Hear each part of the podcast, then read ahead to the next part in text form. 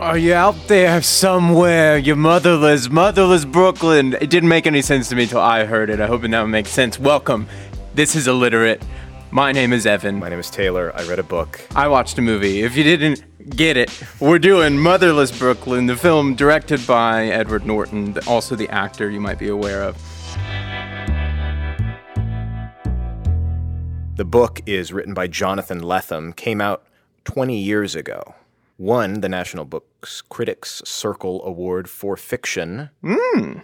And in 2000 won the Gold Dagger Award for Crime Fiction, so it was popping at the time. And Ed Norton was like, let me scoop this up and make this into a movie, cut to 20 years later. I listened to the the Joe Rogan interview with Ed Norton that, that just happened recently, and he said he read it uh, while he was actually filming uh, Fight Club. Uh-huh. Um, Yeah. He was reading it right as it came out, which I thought was really fascinating. And he says he's been working with it ever since. I just love that he's been on it from the first get from the get go. He's a which is so, well-read- which is so not the case, you know, in most cases. But anyway, go ahead. Yeah. I listened to the audiobook narrated by Geoffrey Cantor, which you should, if you are getting into this, watch the movie. If you want to read the book, I would say go with the audiobook. So I'll post a link to the trailer in the show notes. But the main character has Yeah, Tourette's. why is that? Yeah. The main character has Tourette's. And so to read the book, you're reading all the jibber jabber and his mental regressions and thoughts and chaos that's going on. But listening to the audiobook, the narrator does an amazing job of just Mm. hearing it and it feels so much more natural and real and he does all the other character voices and whatnot but i just Mm-hmm, it's written in the first person and so like i feel like it would be so hard to read the gibberish or the strung together words or the repeating phrases that he, he he's compelled to say I I see. Yes, I think yes. You, you've painted that really well. I think. Yeah. Um. Yeah. I, th- I could imagine that would be really challenging for for a lot of people. and so i had no notion of reading the book because i just went straight to the audiobook but i'm like this is probably better than reading it on the page because he does the dialogue and the back and forth and the mental Oh, fascinating. gymnastics of it all Oh, I bet it's with like the sped up trying to get it out really fast Oh man. you know Oh, that sounds thing. cool. That Yeah. sounds great. That's so special. yeah. Thanks for letting uh, me Yeah. and everyone know about that. yeah, That's so go for that. And it's it's definitely one of the a true detective story, though the book is set in the '90s when it came out, and the movie uh, Set in the fifties. set in the '50s, which was a choice by Edward Norton. The last line of the book was very very touching to me. It's kind of more of a bittersweet ending. We won't Mm. go into all the details of the movie and the book. But it's it's a, a good line, which we'll get to at the very end, which I think also summarizes kind of what the movie is about as Okay. well. Okay. But I'd like to go into the history. I looked up detective novels as a whole because we know some of the names, we know Sherlock Holmes and whatnot, but I wasn't Right. as in this genre. And this book is a classic. This this is what this author is known for. This is what he loves. This is the research. There's references to other novels and detective stories in this book. So this is what this guy's all about. So he wrote a detective book set in the 90s as well? Yes. So detective book set in the 90s. Mm-hmm. Yeah. Interesting. But he's all versed in this. But it's kind of it feels like the old school, which is why Ed Norton was like, let's set it actually the Right. movie in the fifties because you can imagine, you can imagine yes. it in your mind reading it. But then he's like, when you put it on the screen, it kind of feels hokey. If they're all wearing fedoras and talking kind of old school Brooklyn and pretending to be a detective agency, like it feels like you're making fun of that. Hmm. When really in the book, it just feels natural because you imagine it in your mind. Mm-hmm, It's a weird tonal thing, but yeah. So I wanted to know, well, what, what, how did detective stories fit in over time Right. after I read this? Yeah, what would he have had to have kind of looked at and, and kind of drawn from? Mm-hmm. Yeah. Yeah, interesting. And Evan, I don't know if you know this. We actually have talked about this before in a previous episode, a tie-in? which I don't think. I love tie-ins. yeah, the first detective story comes from The Thousand and One Nights, which we No.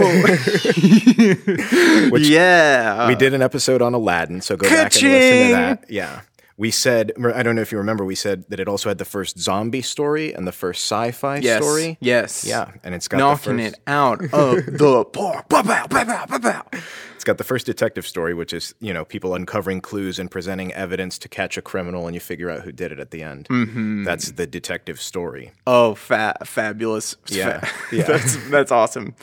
But I was fascinated by how detective stories factor in across the world because a lot of times we just talk about the European, you know, that's all we are taught in school is what the British people were writing. But there was so much mm. other writing going on way before that that was detective fiction. So there's Chinese detective fiction, which comes about in the 1200s, and it's more like court cases where there's a judge, but there's hundreds of different characters. There's also a supernatural elements that was not popular in Europe at the time, like the ghosts. Of It was the- not popular. no. Here we are. Yeah, they did not want that at all. But the first European sensibility of a detective story was this thing called Das Fräulein von Scuderi, and it's an Don't say 18 that one more time. Just kidding. German, 1819. This guy E.T.A. Hoffmann, one of his short stories is the basis for the Nutcracker, Tchaikovsky's musical. Oh. So he did that short Oh. story.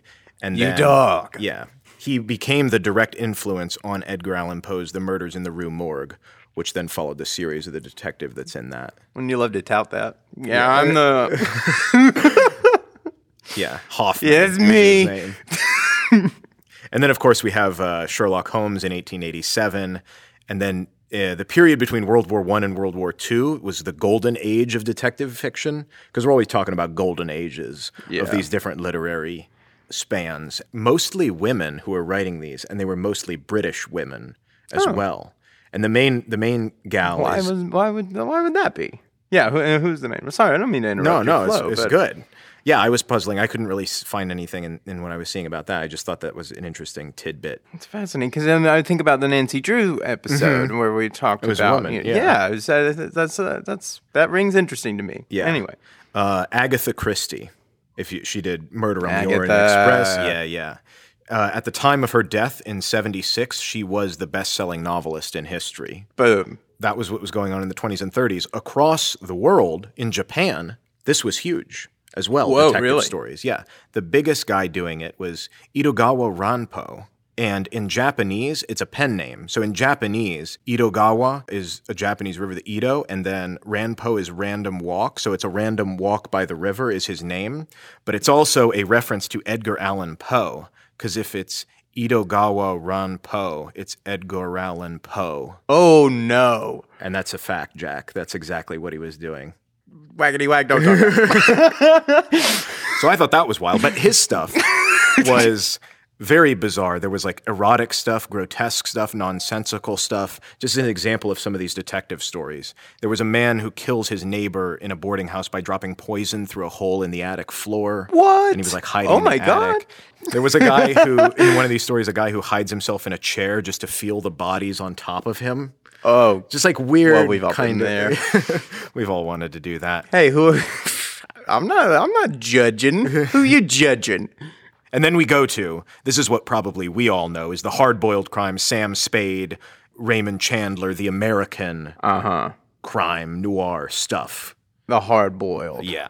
This is what Jonathan Lethem, the writer, is inspired by. Oh, I see. Okay. Yeah. So now we go into him. He grew up in Brooklyn in the 70s, the author of this Motherless Brooklyn. Okay. And the All right. title- Well, I'm sure that's huge. Yeah. Yeah. Well, there you go. the title carries a very personal reason to him because his mom died of a brain tumor when he was 13.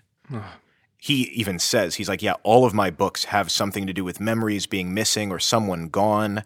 And that's the premise of Motherless Brooklyn is it's Mm-hmm. this dude who's an orphan who gets taken in by this guy who's going through some shady dealings. Yeah. No spoilers since it's the inciting incident. He dies at the beginning and it's the, the whole mystery is who did it and, you know, like a classic mystery story. Yeah. But Jonathan trying to pick Lethem up the pieces. mhm, has dealt with this from the very beginning, and so this was a very personal novel for him.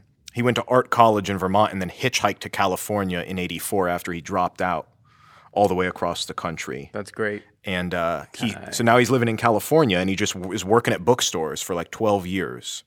His first book, called Gun with Occasional Music, came out in 1994.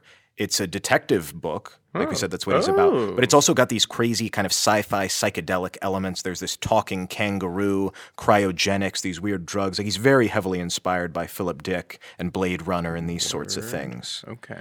And he's been we are in the Blade Runner month, Taylor. for all our listeners, it is November 2019. Is that when it's happening? in the Yeah, film okay. Blade Runner. anyway, it's no longer a future film, which is odd. That is odd. Uh-huh. yeah. Um, but yeah, this guy is super into all the sci-fi stuff. He makes another book called "As She Climbed Across the Table," which is about this physics instructor who falls in love with an artificial intelligence. Ah.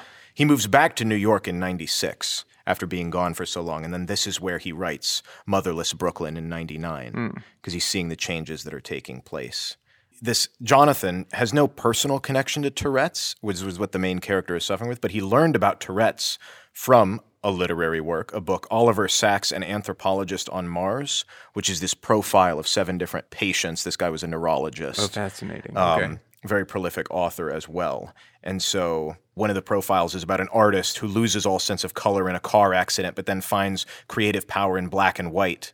There's one about an autistic professor who can't deal with social exchanges, but then has a career about understanding animal behavior, which then we know now is Temple Grandin, oh. who's the lady who did the better slaughterhouses for cows and things, making them more. Really? Yeah, yeah. So this is, but there's one which is an interaction with this guy Carl Bennett, who was a surgeon who had Tourette's syndrome, who had these horrible tics, but they vanished when he was in the operating room Oh god. because he was able to focus or whatever. Yeah. Jonathan Lethem read this, got super into this concept. He rewatched this documentary called Twitch and Shout, which was made by a journalist who has Tourette's. Was in the Emmy nominations for 1996. It was made by PBS. I'll post a link to the trailer Okay, for yeah, it. But yeah. It seemed really, really good as well, like getting a profile of this is how these people do these things. And then he was saying because he had lived in California for so long, he said, My style was more like a New Yorker. I was part of that low level standing discomfort. I was like, I'm a little too loud. I'm a little too abrupt. I stand too mm. close to people. Mm-hmm. I gesticulate. He was like, I didn't feel like I belonged. I feel like I was over the top and lashing out when I was living in California because I had this New York energy over Yeah, there. Yeah. And then he said, as far as because he loves detective books and noir, a huge part of detectives and characters in this world is verbal mastery. They might not be the, the biggest brutish guys, they might not be the smartest guys, but they're able to have their wits about them and mm-hmm. kind of talk themselves out of a situation. Mm. So, what if there was a character where that was entirely flipped and they were the worst at that? How could they be a detective and figure stuff out and talk to people if they really can't? Then, Edward Norton, here's where he comes in Thank God. in 99 he's making fight club reads this book Immediately, he's he's drawn to it. Um, Yeah. he worked on it for a while, and they had tried to. Uh, he finally got it in a point where he wanted to make it all the way back in 2012.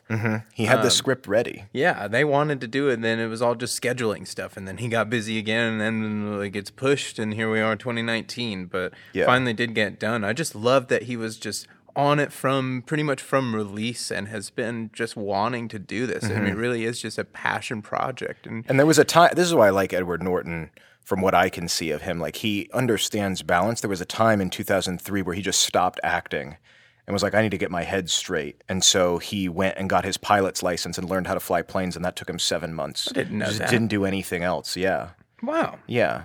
So he is very much aware of what's going on. And he's like, I would never put money into making movies. It's risky. Yeah. I get it. you know, he is completely empathetic to it. It's like, who's going to bet on me? He's like, I'm not the star that people are looking for to then put a bunch of money in. And he's like, oh, yeah, this is like Rain Man, but in Chinatown. And it's like, nobody wants that. I don't get it. That's not going to make a bunch of money. Yeah, uh, he's not. You know, he's not in a position where people are just going to greenlight anything he's in, anything he wants to do. I've got this movie I want to make. You know, it. You know, and, and as as much as he is definitely ingrained in some, you know, just fantastic films that'll be with us forever. That just does not mean it buys him infinite clout anywhere. Yeah. It's so fascinating that it's it's taken this long. And he has made a movie before this as well. I think it has Ben Stiller in it, um, but it's a t- it's a comedy. It's like about Yeah. a rabbi and a priest. Um, Like a bad joke. yeah, Start yeah, yeah, yeah, joke. absolutely. so, so I, I have not seen that, but um, it's totally different. But all Mm-hmm. the while, you know, like that was the first and only other thing he had really directed, and kind of fabulous that he was able to get this on its feet and get it done, and especially in this fashion with this type of release. I mean, it's kind of Yeah. just phenomenal to get it across the finish line like this. And you see all of the big actors and all the bigger names that are involved in it. And he will say in these interviews, he's like, "This was a passion project. This was every favor Everybody deferred pay. I ever had." Yeah, they, that means the actors did not get paid. They're getting paid on what the movie makes at the box office and later on down the line. This like is- nobody made any money. Willem Dafoe did not get paid for the 46 days he was on set. all of these actors did not get paid. I mean, maybe the extras did and this and that, but like the big Yeah, yeah, names yeah. that he that he called in favors for. they wanted got to they do don't need they, yeah this was for ed to do uh, something that he really believed in and because they believe in him they believed in it Yeah. um, it's, it's fantastic that everybody was able to come around it and Mm-hmm. come around him And then, like we said, how the author, Ed went to him and was like, hey, I'm going to completely change this up. This is going to be set in the 50s because I think it'll work better in the visual language of film. Also, the plot's going to have to be entirely different because, you know, your book is set in the 90s. So that a lot of the thing revolves around like listening in on conversations and cell phones and you know that kind of stuff and it's like well that none of that can be in the in the Right, in the right. story these modern things so you've got to totally invent other other you know like, Yeah. and you got to go i guess you got to do a ton of research i, I assume Yeah. you know yeah uh, there, so what are what are detec- what were detectives doing how were they actually finding people and keeping and getting tabs on information. what was and- going yeah. on absolutely And that's also what took a long time. But Jonathan Lethem said in an interview, he was like, "It's as if the book was a dream the movie once had and was trying to remember it. It's so oblique a connection." He was super into it. He's like, "Yeah, go for it," because Jonathan Lethem said. That the plot of the book was an excuse to write the character. So he wasn't necessarily married to it. And that's also what Edward Norton was super into, which is why he wanted That's to make it. perfect because the way I saw it, and based on just what I know about the book, which isn't a a, a, a lot, Mm-hmm. uh, it seemed as if Edward Norton took the the book as really the character, Mm-hmm. the dynamic, you know, just to set up, just to get us in a place, you know, just a, a feeling, and then he matched that with something he was already interested in, which was the socioeconomic situation in New York in the 1950s, centering Mm-hmm. around a, a particular uh, individual who was in a, in, in a really strange position of power, which we're going to get into. Yeah, so this is what a part of the reason that this took so long in the 2000s to write is Edward Norton's like if I'm going to set it in here it has to be about something going on in this time frame. And he said he got super fascinated by this guy Robert Moses. And so just by pure happenstance when I was st- reading this book I was in the library and they have these like dollar bookshelves and I went and got this book for a dollar and it's this book that after I read Motherless Brooklyn I was like, "Oh, this is and No, doing the no research, way. like this is what Edward Norton was talking about. It was this book that I was like, oh yeah, I'm going to read this at some point. But it's this massive book, 1,200 page monster magnum opus memoir about this guy that mostly people don't know about. But this book was written by Robert Caro in 75. It won the Pulitzer Prize for biography that year. Oh, huge man. achievement. It's about this guy, Robert Moses, who basically from the 20s to the 70s is the real creator of how New York City operates The and is run. architect. Yeah, he designed it. He every every public works project, every everything. He was basically a shadow every- government. Yeah, he was the fourth branch of the government of New York, and nobody could stop him. Nobody elected him. Nobody knew he was there. No, he had 12 titles in New York City at one time, all at the same time, including the parks commissioner. But like you said, he was never elected into office. And he just rose up and had so much power and influence. And he's a very controversial figure because this book paints him in a mostly negative light. So, like, he died in 81, Hmm. and he had written a 23 page statement denouncing the book when it came out in 75. Oh, really? 75. Oh, Yeah, because fascinating. slanders his name. Oh, I want to. I Um, want to. I, I, I just didn't know he was in a, in, you know, in a position to actually like that where he was challenged Right. about it at Right. all. No, this was I just kind of assume he got away scot free. No. Yeah. I mean, he did a ton of stuff that was also really good, but he was also really bad. So just some of the like he favored highways, which helped create modern suburbs and spread that philosophy. And now that's like entirely what American infrastructure is based off of. Mm-hmm. This was what he was going from from the 20s to the 70s is like, how do we build this infrastructure? He created numerous public authorities after the Great Depression, hosting the World Fairs. He's the reason the UN headquarters is in Manhattan, is because of him. He created the Triborough Bridge, Shea Stadium, the Lincoln Center, like a lot of stuff. Yeah. The Lincoln Center is like one of the biggest arts places in the world. Like he did a lot of things for New York, but also at the same time, he was super racist. He was building things so that black neighborhoods could not get to them. He was not allowing access to certain things for certain people. He was Pretty insidious. pushing and pushing and pushing for a highway through Manhattan, which never got made. That was one of the few things that nothing came about in spite of all of his influence. I hope it broke his heart. No. he tried to he tried to have traffic come through Washington Square Park, which I'll link an article to Whoa. about. But I think that is something that does happen in the movie that Ed Norton puts in there. Yeah. that protest that's going on in Washington Square Park that was a real thing. the, the way he paints all of this stuff is present in the film. They've changed the names because they add an mm-hmm. element to the character that is totally fictionalized, Yeah. that is just for dramatization and relates back to the main character that Ed mm-hmm. Norton plays. But they, all of everything he just said about who Moses was is really present in this film. And from that standpoint, from what I understand, pretty accurate. Yeah. Um, and uh, he's played by Alec Baldwin, which is it's just a perfect choice. That's the one thing that is pretty amazing about this movie is because it was a labor of love passion project and they waited it out. They got everybody they wanted for every role. Um, Yeah. So you you know it's just perfect people in, in in each position all the way around. But it's Alec Baldwin as this guy, and uh, I think say no more there. You know, it's pretty yeah, pretty yeah. perfect. Yeah, as far as this real guy, the, the like I said, the divisive nature of everything that happened. There was a, this governor elect uh, of New York that said a biography of Moses written today might be called "At least he got it built." Hey, you know, not bad. Yeah. Yeah, and that's so much of where this character lands in the film. He kind of is forced to admit and confront a lot of, you know, a lot of the central plot of the film, but that almost exactly what you said is kind of morally where he lands. Um, so even that is is very much presented of, of, of who this guy was. So you can take out the dra- the dramatic elements of the plot here, and I still think you're left with like an interesting uh, look at somebody. I don't think really anybody knows about. Really, I don't Yeah. know anybody my age heard that's ever talked yeah. about him. Yeah, I'll post a link, but check out it's the the book is massive. It would take you so long to read, which I'm gonna So go long. through it over the course of a year. You know, like ten pages a day. But it's called The Power Broker, and it goes through this guy's whole life and how just Your a- power broker interesting. scripture at the end of the night. Just Yeah. one, uh, what's today? How did he do it? Horrible. Uh, oh, oh, fantastic! World's Fair. Weird. Yeah, Ah, yeah. an update. Oh, segregating. Oh, Oh, well. Yeah, just uh, such a complicated person. So this is going back to our story about Edward Norton making this thing.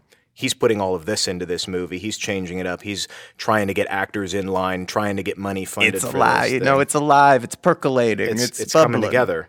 But he's pitching it to directors because he's like, I want to be the actor in it. I want to be the guy. I Oh, wanna really? Be, I wanna didn't know be- that. He's like, Okay, I want to be. Lionel. So he pitched it to uh, Paul Thomas Anderson. He pitched it to David Fincher because they had a great relationship. Okay, But things were not coming together. He has a friend at the studio, which is now an executive at Warner Brothers, was the executive of New Line at the time, and he said, You need to direct this. And he said brilliantly, this guy who is his friend is like, you know, he's like, Ed was like, this might have even been a lie at the time, but he was like, I think I'm going to get some other people to take a crack at this and mentioned a specific director that Ed Norton would be rolling over, you know, uh, if, yeah. if this guy got it Yeah, or this yeah, gal got it or whoever it was. So he was like, well, we got to do this then if you're going to give it to that person. So he said he ended up writing a large bulk of the rest of the script in about two or three weeks. And this is then what happened in 2012 where he's getting the ball Yeah, rolling yeah, again. yeah. Because his friend who was an executive was like, you know, if you, gotta don't really really position it. Yeah. If you don't get to work on this like as a friend, then I'm going to give it to this person. And he's like, you're not giving it to that person. Man. that Whether is that's lighting a not. fire. I mean, that's wild. Uh, That, but hey, What a good friend. yeah, hell yeah. Yeah. A big part of this producerial struggle then is integrating all of the elements of this movie because it's set in a time period piece which is not cheap to make. Not at all. A lot of actors, a lot of moving parts. Shooting in New York City. Big part of it is the music, and that's another element. He's like, well, the the, The music is fabulous. the tone of the 90s book is going to be very different from the tone of a 1950s movie, but I still want it to feel a certain way. So he got Thom Yorke of Radiohead to come up with this song. They had been friends because Ed Norton was at the first show of OK Computer in 97.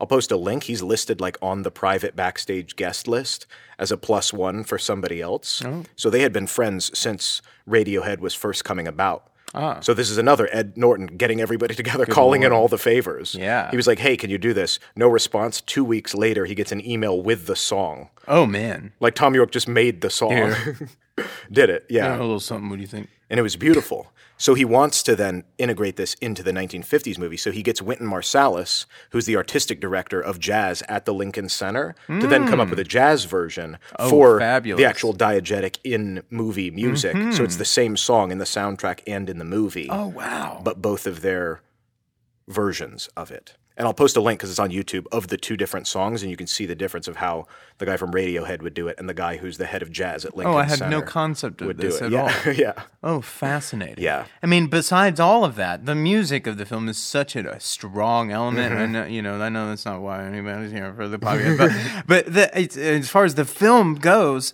it's such a strong element of Yeah. this film, and I I think that that is becoming a lesser and lesser revered and and Mm-hmm. common thing is just just to have great score you know Mm-hmm.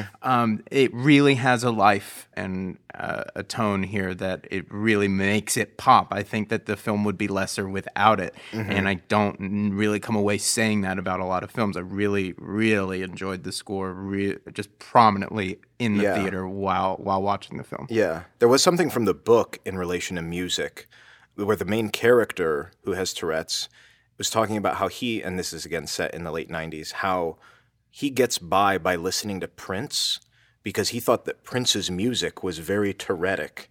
Meaning having a lot of fits of starts and, and jolts and, and outbursts and things like that. And he Yeah, references yeah, a song, Kiss, but the extended edition of that. So I'll post a link to that as well because the song is actually only three and a half minutes, but the extended edition is seven minutes. And the last four minutes of it are just like crazy instrumentals and Prince shouting out and stuff like that. And he was like, it really helped with his Tourette's because he could just go all out on listening to that song.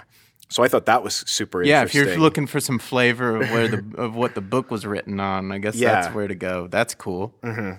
And then as far as just other influences, because we said how Jonathan Lethem got into like portraying this character, Mm-hmm. then Ed Norton has to come with something for his character. I gotta, I gotta commend this author. I don't, I hate Mm-hmm. to interrupt you. I just gotta commend this author for, and and the author for Jojo Rabbit of Mm-hmm. just being like, here, here was my story. This is just the story in Mm-hmm. this version. Go do your thing. Make it into something else. Uh, that's how it lives. And Mm-hmm. and I just think that's just beautiful uh, to embrace it and just see what happens. Why not? Yeah, Mm-hmm. yeah, Uh, I just got to commend it for this, both of those authors Yeah. on, on on something I think is uh, uh, really admirable. But yeah, moving yeah. on. Because he, yeah, because he was saying like, as far as Ed Norton going into the understanding Tourette's, he was like. It wasn't so much about how I'm portraying Tourette's because it's a grab bag and it's so unique to each individual person. It's like I don't want you to look at my performance and be like, "That's that looks like somebody who has Tourette's." He's like, it's more about how that person takes on the daily battles, taking responsibility, growing up, being in this position where you are just the underling of this person and now they're gone. And how do you move on? How do you deal with this? How do you solve your own problems and mm-hmm. not just accept, hey, this is my situation, this is who I am? He's like, it was more about that than figuring out what looks like Tourette's. You know, he's cool, like, that's yeah. so, but he said, I was, I was definitely in, uh, paying attention to just that aspect Mm-hmm. of his performance during the film, and and I have to agree at no point that it ever feel like it was some sort of imitation because I think that's kind of the easiest fall for, Mm-hmm. for it, and and he does particularly well. Yeah. There are a couple things that he has drawn from real life. So it seems like now we know a little bit about him. And if you're listening to this, it's like I didn't really know. It seems like Ed Norton is like this undercurrent guy in Hollywood who just knows people and is like calling in all the, you know, he's worked on a lot of stuff. He's the weird he's guy. he's- talking. he's got that phone ring. He's putting it together when He's he on the phone it right now. Yeah. Probably. It's probably true. Yeah. He has a friend who is a corporate litigator in New York who has Tourette's, and he was saying that there's a thing in the in the movie where he does like this neck stretch thing and like pushing his jaw forward, and he's like, "That's what my friend does." It looks like he just has a crick in his neck, but it's a Tourettic tic, and so he pulled that. There's parts in the book where the character has to touch people on the shoulder, and Ed Norton really liked this because it was it wasn't like a distancing gesture. It was a comforting gesture. It was like I recognize you as a person, and so I have to touch you on the shoulder. And if there's you know the number is five today, he has to oh, touch five people on the shoulder and that kind of thing. But Ed Norton was saying there's a guy. His name is Mahmoud Abdul Rauf. He went to LSU with Shaquille O'Neal. He played in the NBA for a variety of teams, and he retired in 2011. And he has Tourette's. Uh, again, I'll post a link to a video about him, kind of like an ESPN doc. Um, but he does the shoulder touch thing as well, like in games. like when he's guarding people, it looks just like he's guarding people, but he's actually doing like the one, two, three taps. I did not know that. Yeah, so- I assume I'm just late to the party. No, I don't know. Maybe I don't know. Well, I didn't know about that cool. guy Yeah. either, but yeah, but like Edward Norton is seeing these things in other people in real life and like pulling from that as well as what was in the book. very cool. Um, but I will say at the very, very end of the book, the last line of the book, which isn't spoiling anything, which I really, really thought encapsulated a lot and probably also encapsulated yeah. the movie was there's a line that the guy who dies, his mentor, says to him because he has Tourette's and because he's all over the place. The thing that he chastises him with, he's like, "Tell your story walking." He always has all these different like turns of phrase, you know, Brooklyn mm. turns of phrase, and that was the thing he said to him because he's like, "Yeah, keep moving, like, tell your story walking, like, keep going." That's cool. and that's what the author who's in the first person, the Tourette's guy, he's like, after all this stuff happens, there's sort of a bittersweet ending to the whole thing. He says to the to the reader, he's like, take a hike, you know, make like a tree and leaf, and tell your story walking, oh, which I think is a beautiful. Yeah. Positive end to be like, yeah, like move on from your. It's like different from the detective novels that this guy has grown up with, right? Very, Seeing of being like, yeah, the city is the way that it is. It sucks, and there's only so much you can do, and at the end, crime doesn't pay, but it's still gonna come back. And it's like, no, no, no, you can like form something new. Yeah. but you got to keep going. then, Tell your story. now. Don't stop. Yeah, but keep walking. Absolutely. Um, Oh, how how beautiful! And still, and still, even that, just that imagery is so like coincidentally just lays right smack dab in the genre. Like, you Mm-hmm. Yeah, know, just yeah. tell your story. Walk. It was like, it was a, it was a, it was a show on Queens. You know, Yeah. pulling the collar up. Um, but yeah, the movie also beautiful. has that tone and air and flavor to it as well. Absolutely. of I mean, take ownership see outside of- in just yeah. the language, even in that, because that's written from a 1998 perspective. Mm-hmm. Yeah, that sounds like a noir. You know, Uh-huh. it's it's Yeah. so it's so in, some ways must have been just begging to be Mm-hmm. uh, translated and transported, transcomported, Yeah. transcombobulated Everything. into that.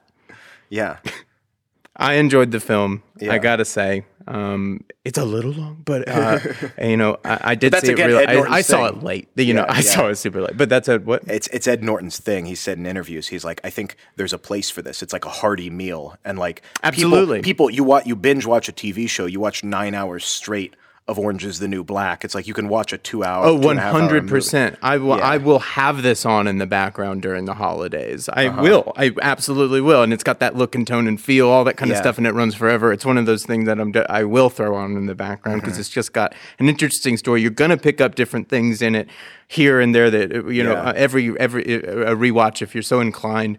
Um, I it's it's pretty it's pretty cool. I would definitely. It's one of those things where I wanted it to be over, but I that at the very same time I wanted to.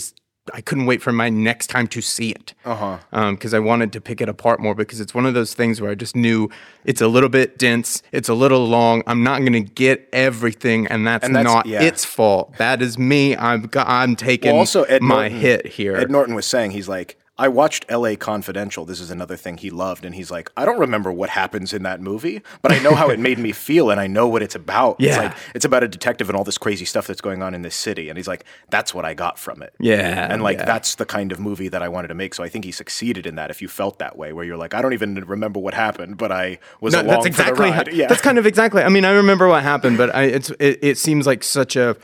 It's not as lofty as something like Cloud Atlas, but like it has that feeling of like I've got to I've, I've got to return to this. Yeah. uh, different mindsets are going to open me up to a little bit different portions of it. It's not that cerebral. I don't want to overblow it and make it sound like Yeah. it's some cerebral kind of Crazy like thing, yeah. No, yeah. it's not. It's not. But it's it's definitely. I think a hearty meal is a fantastic way to say it. Mm-hmm. Yeah, that's really check great. out the book. It's a lighter meal, but it's a it's a more personal first person. Check out the audiobook especially. That sounds you wanna- dope. I want to do that. yeah. Um, and then of course check out all the links in our notes for all the stuff we talked about, all the videos and articles and whatnot. Hit us up at illiterate pod on Insta. Mm-hmm. Uh, let us know what you're reading. Let us know what you're watching. Next week we're doing Stephen King. Doctor Sleep. I've already seen it. I've already done my work. Ta-da! A little preview. God, and the week after that, I can't wait. Ford versus Ferrari. We've got it all planned out. Yeah, I let us it. know what you want to see. Let us know if you yeah, if there's some, something. Yeah, let us know. Uh, what you're reading, what you're watching, and we'll see y'all next week.